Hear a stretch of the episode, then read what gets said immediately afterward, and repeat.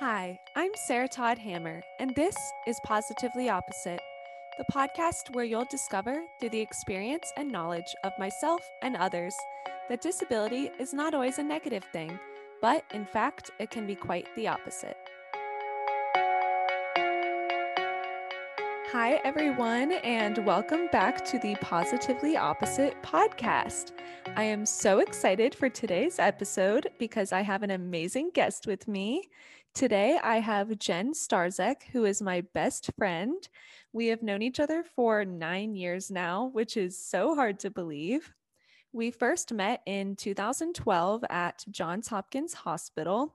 Our moms met each other in a Facebook group for parents of kids with transverse myelitis, which is what Jen is diagnosed with, and acute flaccid myelitis, which is what I am diagnosed with.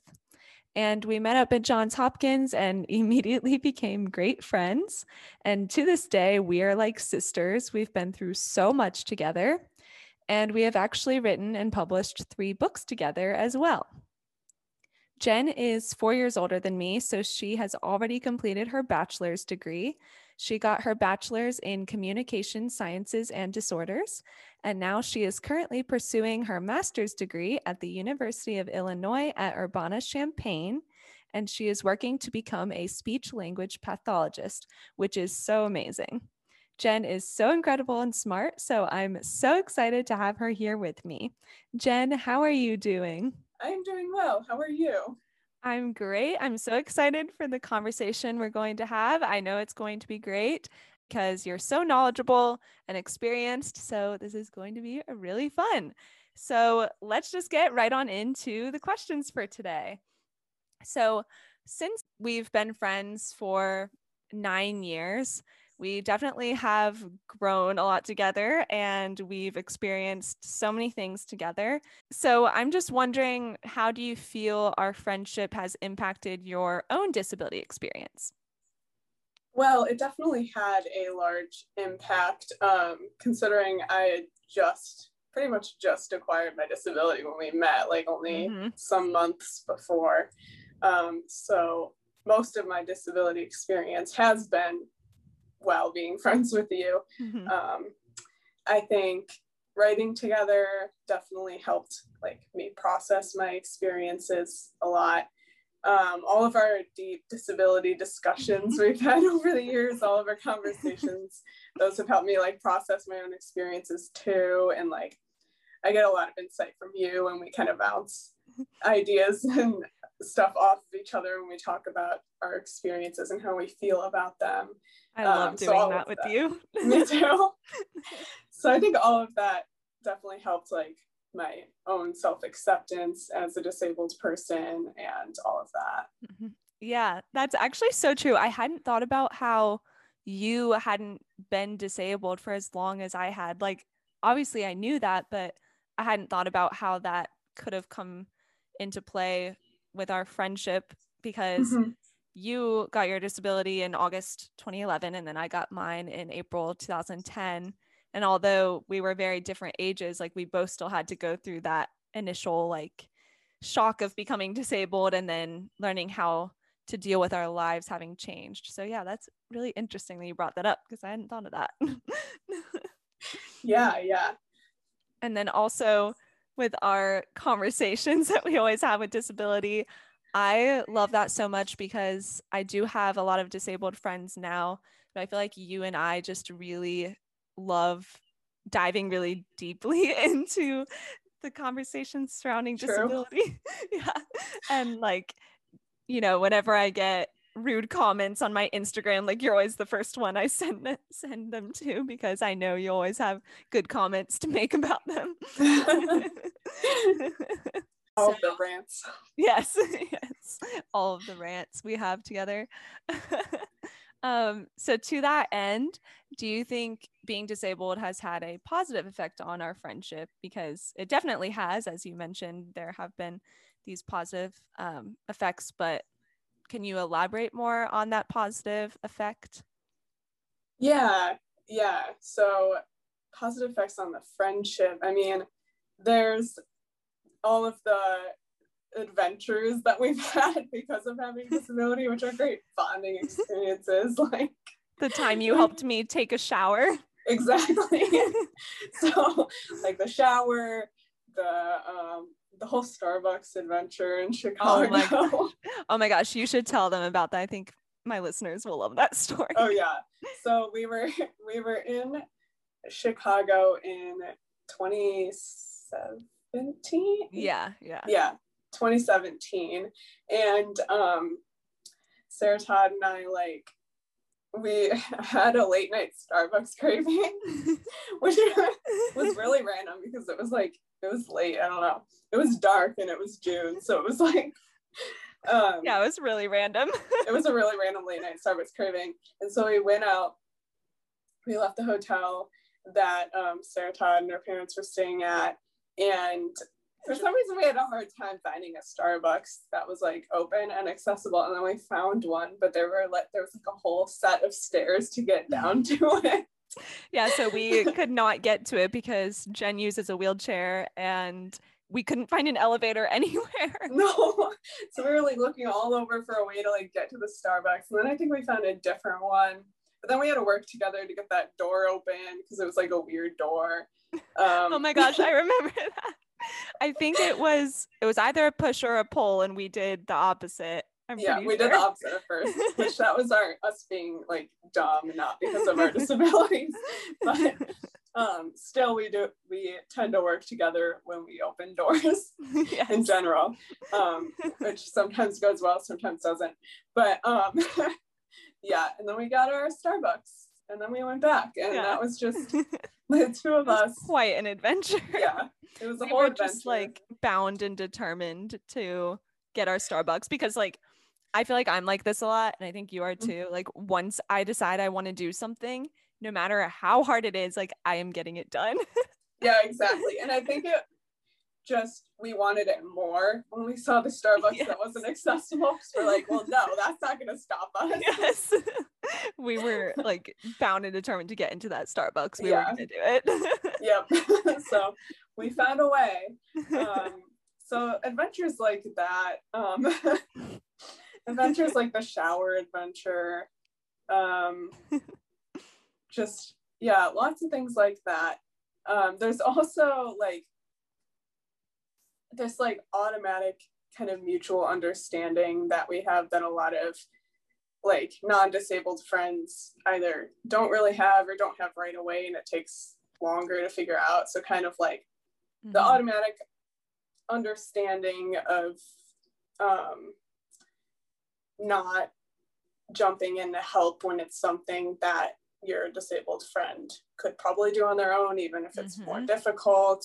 Um, but also helping each other if we do need it and just kind of recognizing that um, very easily. Like i don't know. It's just it's like it's i feel like if either of us needs help from the other with something it's just like the super easy like mm-hmm. i don't even know how to describe yeah. it. It's like it's we like both so know each other so well. Right. and yeah it is really automatic. Like you especially i feel like you very much know what i need help with. Mm-hmm. and you know when i kind of want you to jump in and when i'd rather you not. And you're always very good about that. So. Thanks you too. And also like there's also like the middle ground where sometimes you want help figuring out how to do it on your own mm-hmm. and so we'll like brainstorm together like oh my gosh. with like the applesauce and the straw yes.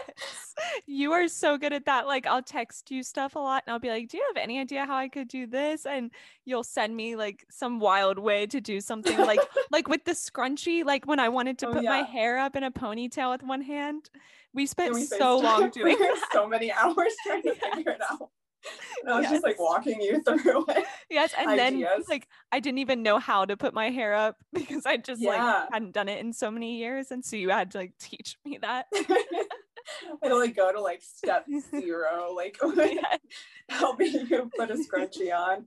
Like with that whole thing, that reminded me of like when you said that sometimes you really want to try to let me figure out if I can do it on my own or not mm-hmm. before I ask you or before you step in, it reminded me of when I tried to open the blush and oh, yeah. I was like, I was going to get that blush open. Like I told myself that. And then I did, I, or did I get it open? I think I, I dropped it before I got it open and then it just spilled everywhere and I'd just gotten my bathroom redone and this pink blush got all in the white grout in my new bathroom. that was that was so rough. Um and I felt really bad because that was one where like I was like kind of stepping back because you were super determined, but I was like, oh, you're having a hard time with it. Um you did technically get it open eventually. It yes. was just on the floor. Not in the way we desired. Right. that and was then you were so gonna funny. open my blush and the thing was like slightly broken. And I was like, nope, you have to open it a certain way or it'll fall off. Oh my gosh. Imagine if I'd done that. I would have been so mad. Twice. I would have been raging. oh, yeah. Good times. But yeah. Um, You're certainly right. We definitely do have a lot of adventures together that mm-hmm. we don't really have with anyone else. no, it's really interesting. oh, okay, so this leads me into a little bit of a different topic, but I really want to highlight your speech language pathology career because I think that it's really incredible you're pursuing that and you're literally going to be a working woman. Um, you're so grown up and intelligent and I think people need to hear about it. So, has your disability influenced your career choice at all? Yeah, it was really interesting because I did want to do speech pathology um, my whole life, like well before I was disabled. But mm-hmm. then when I had my disability, I had a whole like mini crisis at some point. Like, um is that actually what i want to do or do i just want to do it because it's like consistent with who i was before i was disabled and it was a whole weird identity crisis thing going on with what i wanted to do so then i changed my major a couple times and then went back to it um, because i ended up realizing that it was what i wanted to do and so i kind of had mm-hmm. to separate um, like what i actually wanted with what i you know with what I was afraid I would or wouldn't be able to do physically and like separate mm-hmm. that from um, my identity like before and after being disabled and it was a whole um, thing so it did influence that process to coming to the conclusion in a way and I, am probably a lot more confident in my choice um, than i would have been if i had never been disabled and just mm-hmm. never questioned that or anything yeah, I think that makes a lot of sense because I knew that you had wanted this career like for a long time. Mm-hmm. And it was before you became disabled. And then you did switch it up a few times. And then you eventually realized like this was what you really wanted to do. And you came back to that. And I think that's an interesting point you made about separating your like before disabled self from your now disabled self and like right. thinking about how that impacted your career like that's really interesting i hadn't thought about that also uh, influenced i think kind of my more specific interest too because i have a more mm-hmm. specific interest now in like motor speech disorders and mm-hmm. like acquired um, speech language and swallowing disorders um, especially seeing like some people with afm and tm and stuff um, yes. do have speech and swallowing um, impairments. So that definitely helped that career in the setting I wanted to be in because of the like like physical rehab that I went mm-hmm. through because of TM and stuff. Mm-hmm. Yeah, because you're aware of how being disabled can affect like certain aspects of what speech language pathologists take care of. So you're going to mm-hmm. be like more passionate about that, more interested in that, which right. is a good thing like for your career. So also because of your disability, do you think you're more dedicated to and interested in speech language pathology? Yeah, I think that probably influenced the passion a lot um, because, like, I never had um, a speech pathologist like working with me, but I had PTs and OTs, as you know, mm-hmm. who helped mm-hmm. me a lot, not just like directly with my disability as much as helping me, I guess, with the disability identity and stuff like that. Um, mm-hmm. Just having people in my life who believed in me and my abilities and helped me maximize my independence and stuff mm-hmm. um, was really helpful. So I'd love to help other people with that. And um, obviously, having a disability makes me more aware of disability issues and mm-hmm.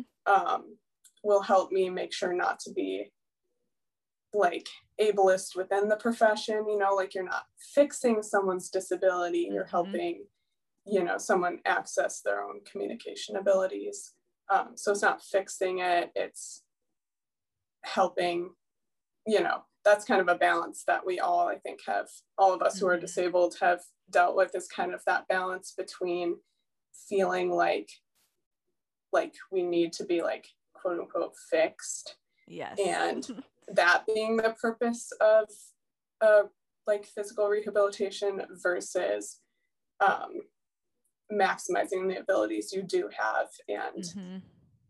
what you want to do with your life and figuring all of that out from that aspect so yeah i think like you said you you've had therapy before and although it wasn't speech therapy you have mm-hmm. experience with other forms of therapy and so that'll help you know like what you would want to have in a therapist right exactly mm-hmm.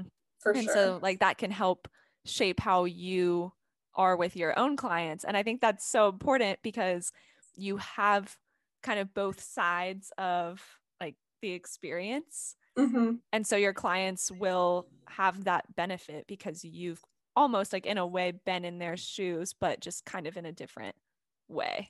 Right. That's what I hope. Mm-hmm. For sure. Yeah, because also like you mentioned with the um with the whole fixing thing, mm-hmm. I think that is a tricky topic that therapists do encounter, like therapists of all kinds. Mm-hmm. And it's something that's difficult for people to understand. And like, especially if you're someone who hasn't experienced disability yourself. So again, like you have that unique perspective of knowing the boundaries there, which I think will be so beneficial to your clients. Right. I hope so. Yeah. Cause the fixing thing, like, if you're fixing someone, it means that there's something wrong with the disability, mm-hmm. you know? And I know that was a really hard thing for me personally to deal with, um, you know, like that kind of ingrained idea that disability is inherently wrong and negative. Mm-hmm. and when your whole goal is to like fix it and become able-bodied again and everything that just kind of it's it's it's really hard for as you know it's really hard for like your own self-esteem and confidence and everything. And so you know i would hope that my clients also would know that um, there isn't anything wrong with mm-hmm. the their bodies or their speech or whatever um, yes. the way it is. It's just i want to help them you know with whatever they want to be helped with you know? Yeah like you're there to kind of serve their needs and like cater to their needs right exactly and to that end you obviously have developed this healthy mindset of accepting disability and making sure that we don't have any like negative talk around fixing the disability mm-hmm. and like fixing the person. And so, like, how has your journey been with that? Like, with developing a positive mindset around your own disability and then, like, disability in general, even? Yeah, that's definitely been a very long journey that's been very yes. up and down, you know. yes. Um, oh, book reference up book and down. As you will maybe hear about in the book, up and down. Yes.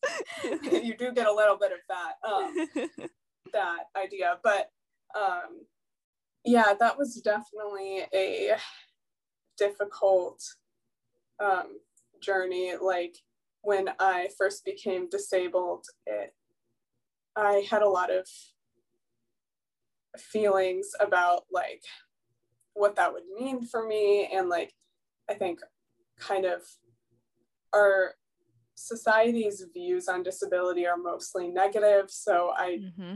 That's pretty much all I knew was that if you were paralyzed, you know, that you would never be able to do anything again. like mm-hmm. you don't get very much representation of um, what disabled people can do. And so um, I definitely felt like I would be, it would be like a failure on me and my life, and I'd never be able to do what I wanted with my life if I wasn't fully recovered. So the goal at first was like full recovery, and it was really, it was really disheartening when I didn't progress as much as I wanted to, and um, when there were still things that were difficult. But then, you know, as I lived more of my life with the disability, I um, learned to adapt to things, and it was a mm-hmm. lot easier to adapt than I would have expected. And you know, it it didn't take long for me to not have to think about like the majority of random everyday adaptations I was making. Mm-hmm. And um, and it didn't take long before like the disability itself wasn't something that i was thinking about constantly and my goal was no longer to get rid of it um, mm-hmm. And so i just i eventually had to learn that it's not inherently negative. And i you know eventually a lot of good things came out of the disability and being a disabled person, you know, like my friendships and um, the connections I made and the gaining the ability to adapt in that way, being more flexible and all of that, just like that was all because of the disability experience. So I had to, you know, eventually learn, reflect on all of that, and learn that it's not only negative, and most of the negative aspects of disability are from like systemic issues and ableism and other people's ideas about me and stuff. Mm-hmm. It really is like a whole journey, like mm-hmm. kind of within your own mind, like kind yeah. of wrestling with all of these ideas and like exactly learning your like i guess unlearning a lot of your own ableist ideas that we have because of what mm-hmm. society tells us about disabled people and then just yeah a lot of it includes just thinking about the disability experience like within your own mind and realizing how it affects yourself and your surroundings like the people around you and how exactly. that comes into play so it really is a whole journey, I think, for every disabled person. And not every disabled person will be able to reach the point of acceptance because it definitely is difficult. Mm-hmm. And I wish that more disabled people could. And I think they could if there were more support and more positive talk about disability um, right. which is one of the reasons why I want to highlight all these positive aspects of disability in my podcast. But yeah, a lot of what you said, I could definitely relate to myself. I didn't accept my disability at first at all, especially mm-hmm. the first two years, as you know, were really difficult. And even into like the first four years of my disability experience were really difficult for me. And then honestly, I think once I started accepting my disability, it kind of came a little more quickly for me. Like I think I just kind of took it in stride. Like once I realized it was okay to be disabled, right. I stuck with that and I was like, okay, like I'm going into full acceptance here. um, so yeah, it really is a unique journey that a lot of us disabled people go through. Mm-hmm. so today, do you find it difficult just at times, even though you've gone through this journey of acceptance, do you find it difficult to maintain a positive mindset as a disabled person? I wouldn't say it's necessarily difficult.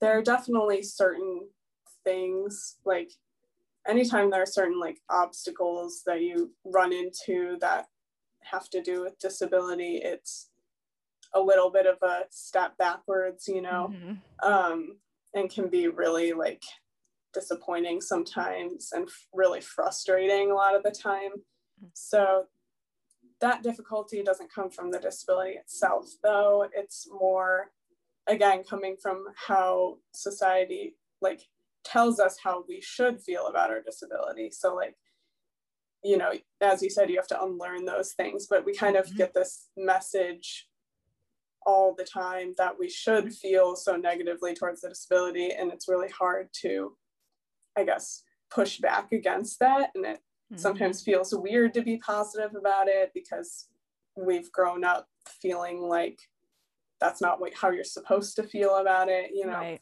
so um, that make, has made it a little difficult and it still occasionally does and as i said the disability doesn't tend to bother me except when I run into things that make me fear that systemic ableism will stop me from reaching my full potential one way or mm-hmm. the other.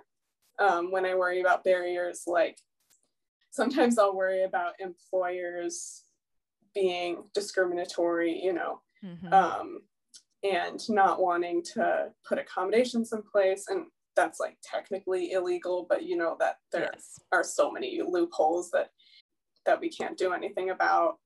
And whenever that kind of comes up, I get a little scared about it. Yeah. So whenever things like that kind of bring that fear up again, that I guess kind of makes it a little difficult to maintain the positive mindset and like kind of brings up those feelings again. Like it would be so much easier if I wasn't disabled because I wouldn't have to worry about these things. But really, mm-hmm. that's not the issue. It would really just be so much easier if our world was you know, built more for us and was more willing to accommodate us and everything. Mm-hmm.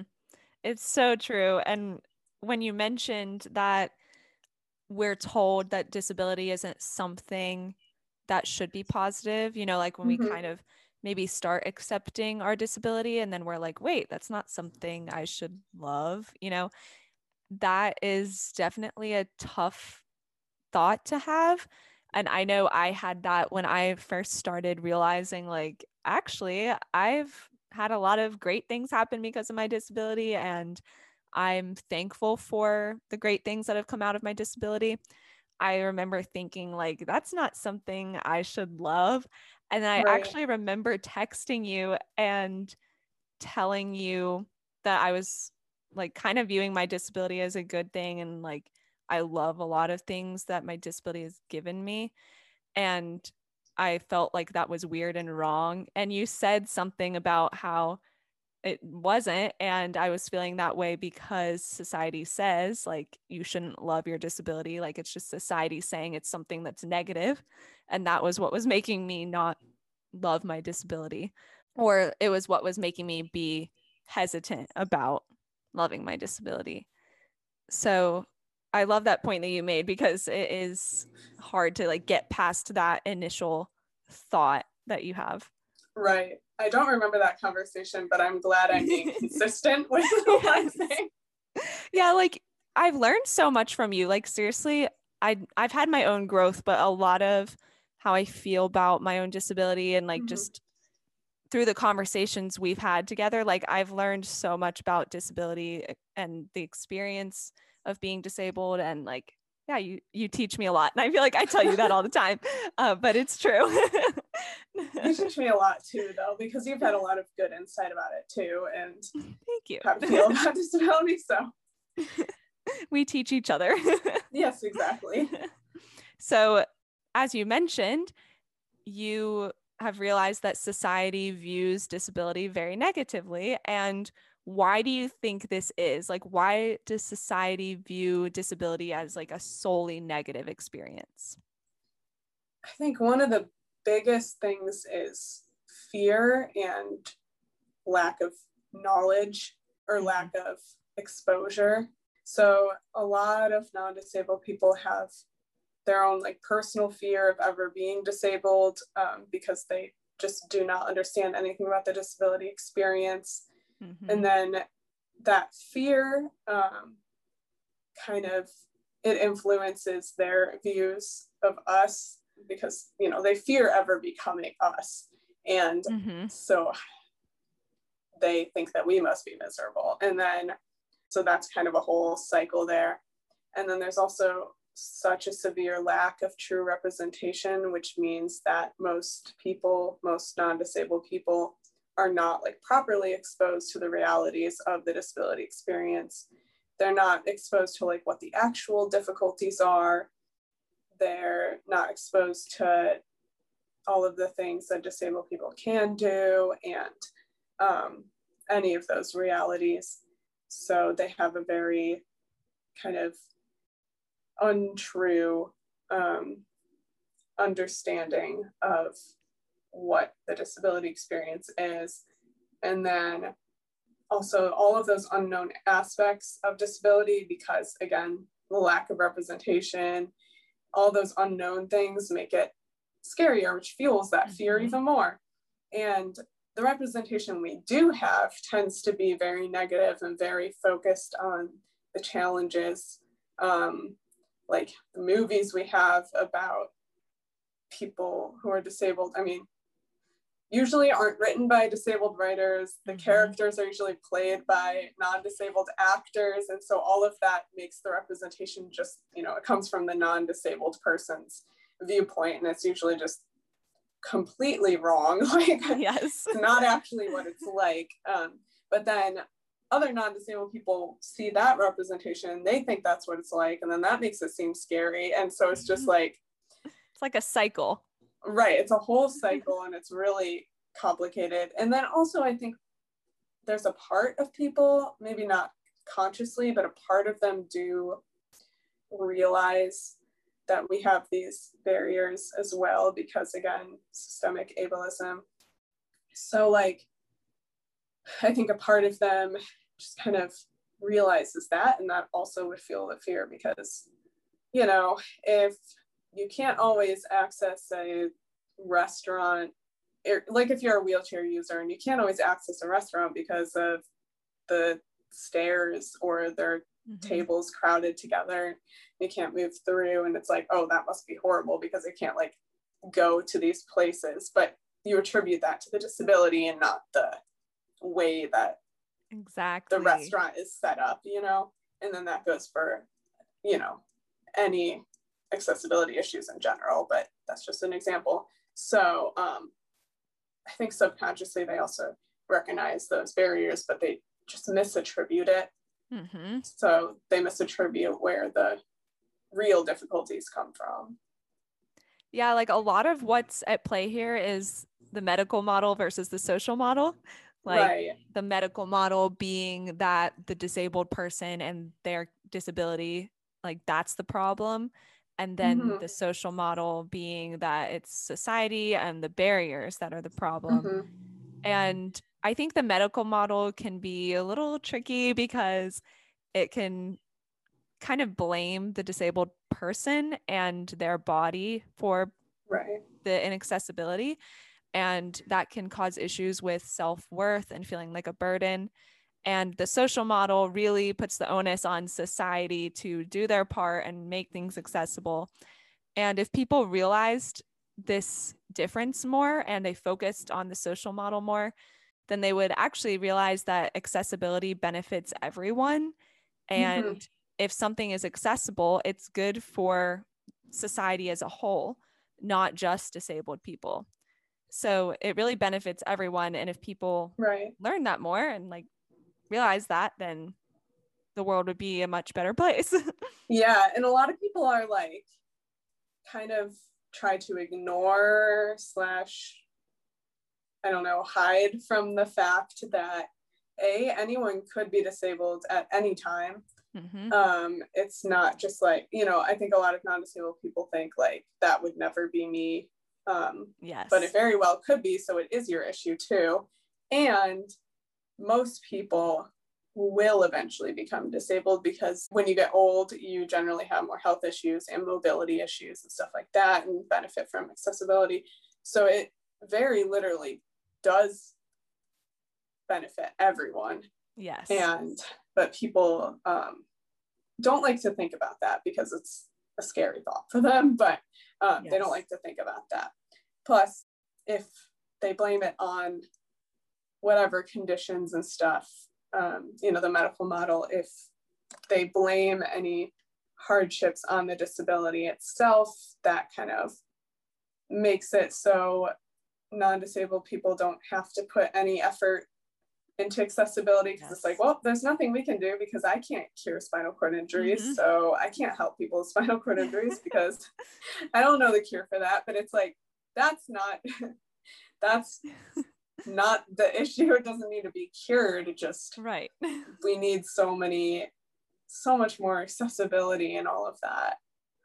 Right. And also, when you mentioned the fear and how they're just so scared of becoming disabled, mm-hmm that should really motivate them to want the world to be more accessible. Right. Um, it's really weird that people are so scared of becoming disabled because they're obviously kind of thinking about the challenges that come with it, but then they're just not going to advocate for accessibility and they won't call out inaccessibility. They'll just be sitting there scared of being disabled and they right. won't do anything about that. So being disabled wouldn't be as scary if the world were accessible and accommodating and if people weren't ableist.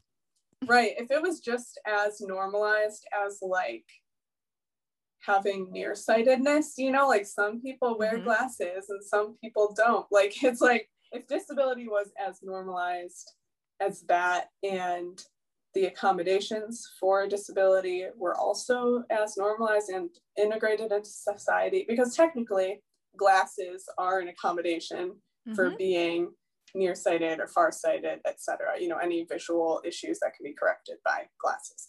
Mm-hmm. And it's very normalized for that to be accommodated by some people wearing glasses and having the option to sit the front of the classroom if your eyesight isn't as good, you know, right. like those are very just typical accommodations that we make that are just so normalized. Like you wouldn't mm-hmm. think anything of a fifth grader who wears glasses sitting near the front of the classroom so he can see the board better. And nobody would give that a second thought, but that is technically an accommodation, just like the accommodations we make for disability.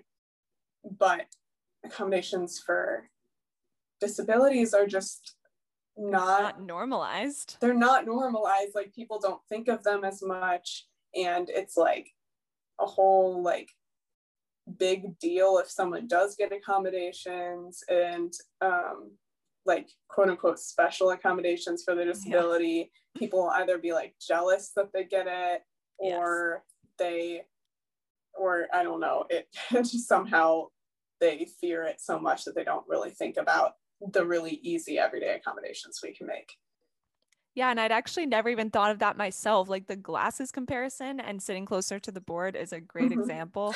like I've had so many people in my classes go up to sit at the front of the board and no one thinks anything of that. Exactly. but then if you're in a classroom and like you need it's like if you're a wheelchair user and you just need an accessible desk, you know, that doesn't have a chair by it and is high enough to fit your wheelchair under it and then mm-hmm. suddenly that's like this big like eye catcher and everyone's yeah. like stares at the other desk that's yeah they're like whoa what is this whoa what is this or if you're like at an assembly and um, you can't sit on the floor and most people most kids are sitting on the floor and so you're given a chair to sit in mm-hmm. and that's, I've had that experience. yeah, exactly. I was thinking about you. Like, if you have trouble sitting on the floor because of your disability and you're given a chair to sit in, and suddenly mm-hmm. everyone's just like, well, why do you get a chair? But like, yeah.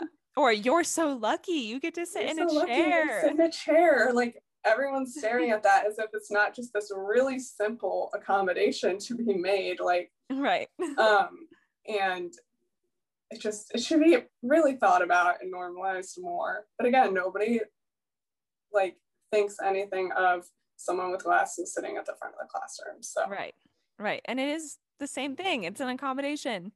exactly. and people with glasses don't think of it as an accommodation, but a lot but of it is. people who wear glasses would be disabled if we didn't have glasses. like right, exactly. you know.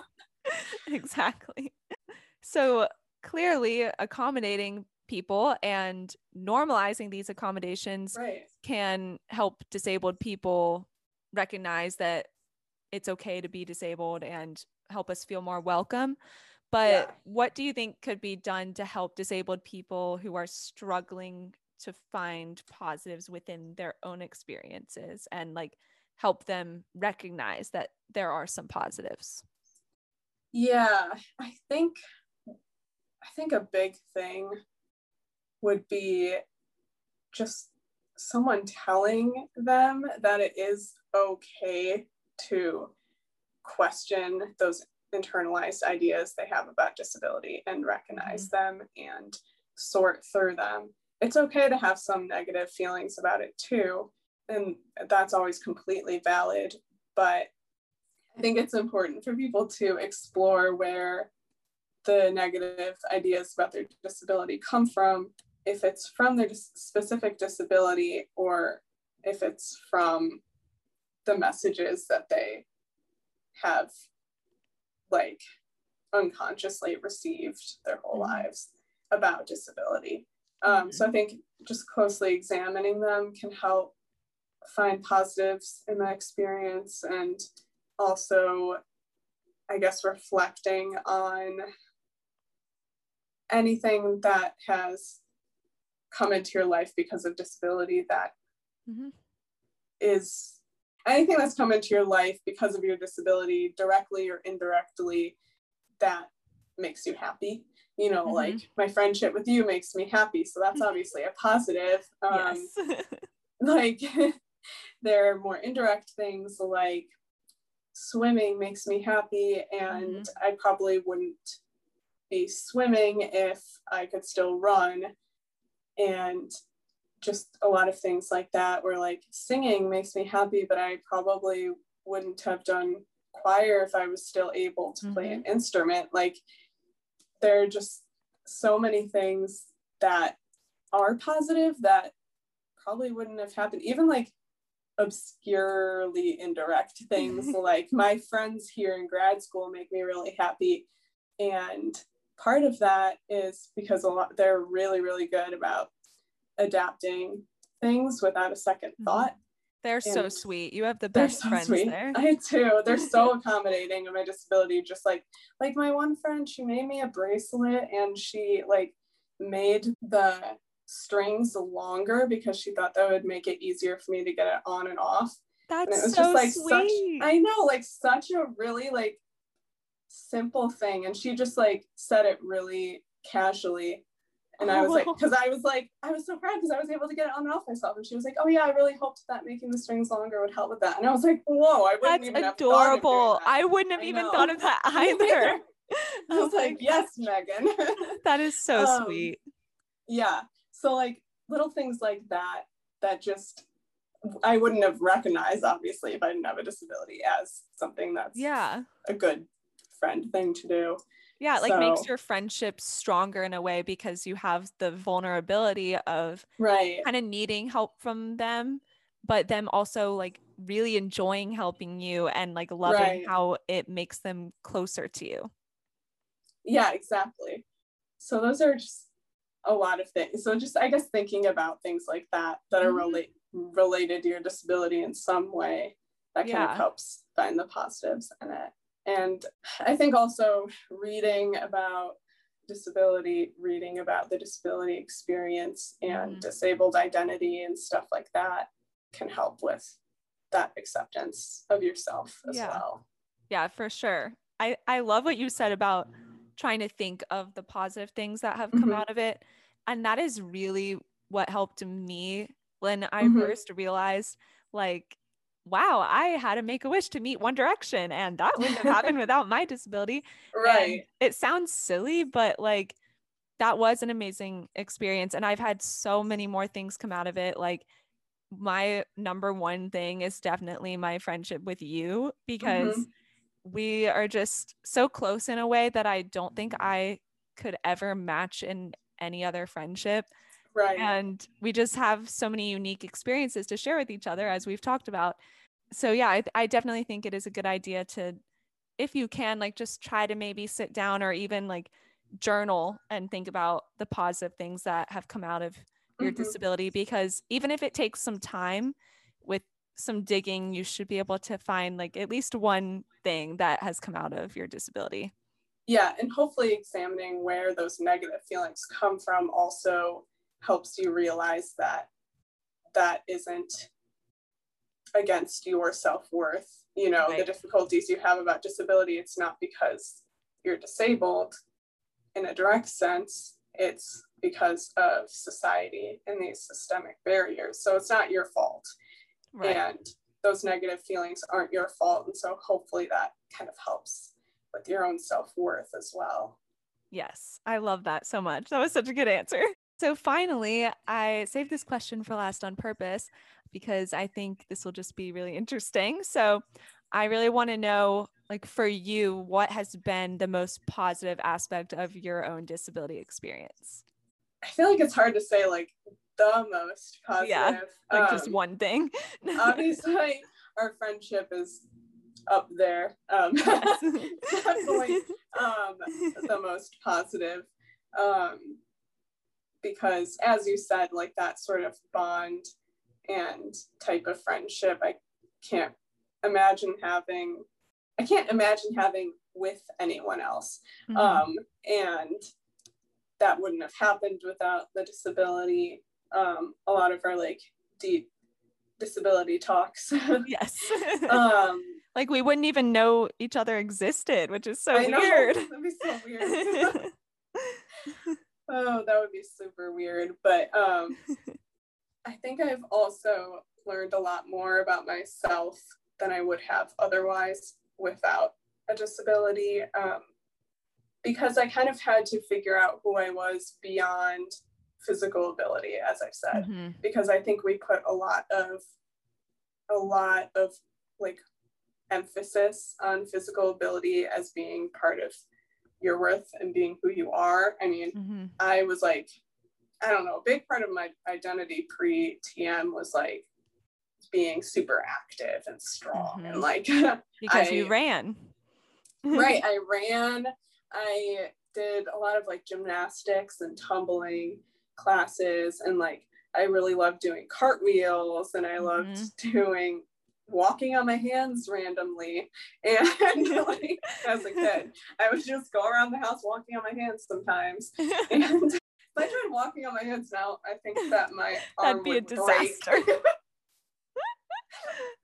Can't even walk on my legs well on my arms. So yeah so disability jokes also those you know always a good time come from a disability um, so i kind of had to obviously examine who i was beyond that which kind of mm-hmm. i think i learned a lot more about what makes me happy and everything because not just physical things make me happy as it turns out there are plenty mm-hmm. of other things that do mm-hmm. and so I think yeah. that just that helps a lot with that.